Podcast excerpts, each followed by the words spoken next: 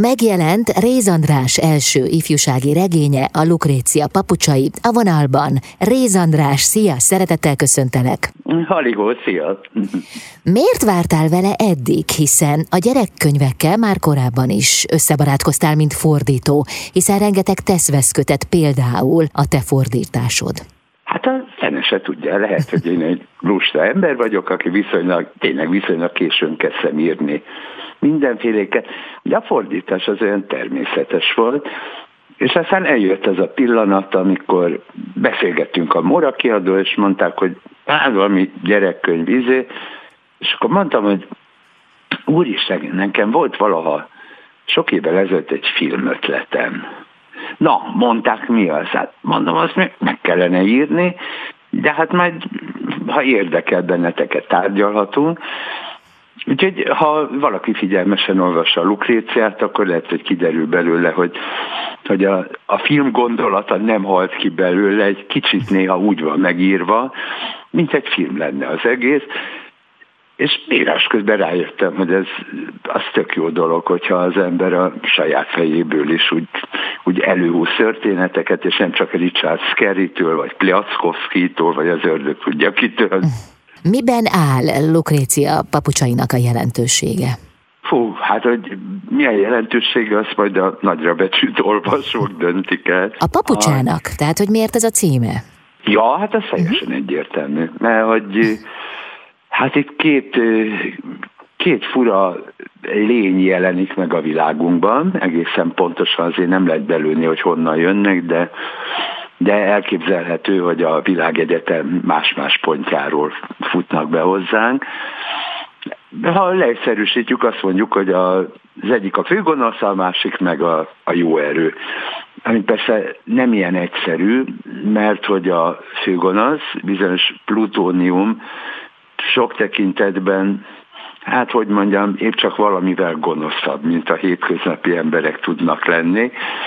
Lukrécia viszont egy vagány csajszi, aki, aki ismerkedik ezzel a világgal, aki, aki szeretné megtudni, hogy itt mi hogyan élünk, meg minek örülünk, meg milyenek a kaják, mit jelent olvasni, zenét hallgatni.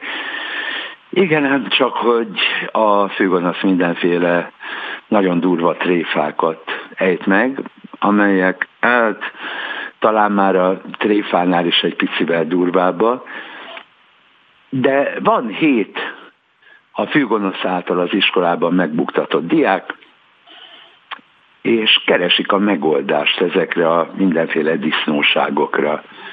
És egyszer csak ott van Lukrécia, a titokzatos vagány Csajci, és azt mondja, hogy oké, okay, oké, okay, neki lennének megoldási javaslatai, de nem ingyen. Hiszen ő egy rendes üzletasszony, a megoldási javaslatok ára pedig egy-egy pár öreg, használt papucs. Ilyen De olcsón meg lehet úszni?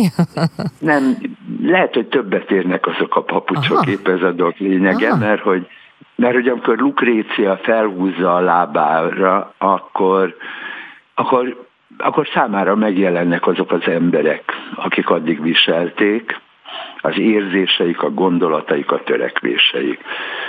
És ez a Lukrécia ilyen, ilyen furcsa teremtmény, mert neki valamiféle táplálék, öröm, vagy nem is tudom, hogy minek nevezzem, az, amikor, amikor egy másik embernek a, az életéből, a gondolataiból, az érzéseiből kap egy darabot.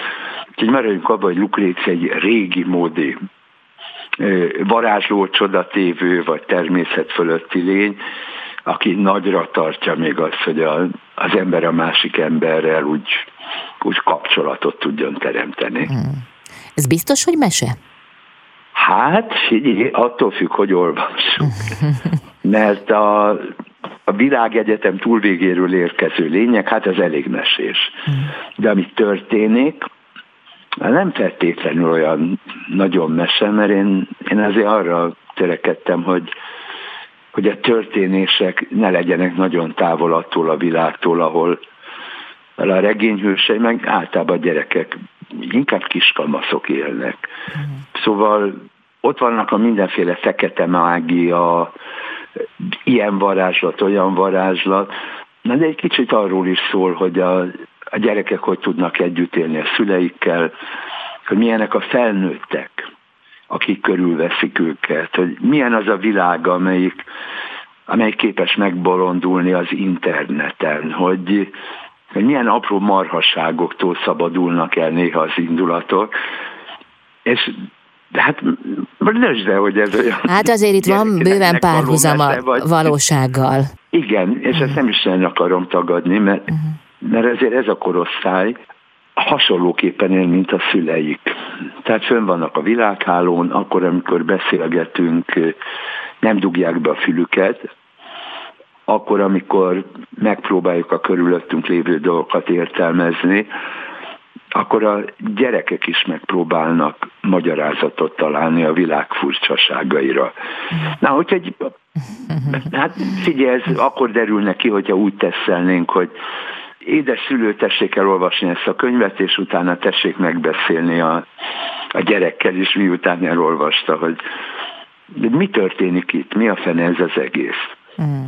Lehet vele találkozni a Budapesti Nemzetközi Könyvfesztiválon, sőt, szombat délután 4 órakor a Millenáris D épületében a Kner Imre teremben Balázsi Panna is beszélget majd veled. Hát nagyjából erről, amiről most itt mi, a könyvedről. Hát majd, majd Panna eldönti, mert... Meg majd pont eldönti Panna, igen. Panna nálam jártasabb, mert hogy ő már sok gyerekkönyvet írt, de már régóta ismerjük egymást, úgyhogy szerintem az tök érdekes lesz, hogy ő hogyan lát egy gyerekkönyvet, egy másik szerző gyerekkönyvét. Mm. A Lukrécia papucsairól van szó.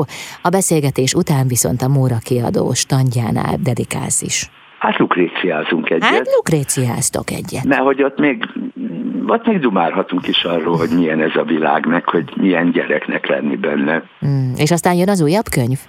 Ja, ilyeneket meg ne kérdezni. Jó, rendben. A lényeg én, az, én azzal kezdtem, hogy lusta vagyok. Jó. De, de, de tőlem kitelik. Hát, tudod, idén már megjelent egy könyv. Igen.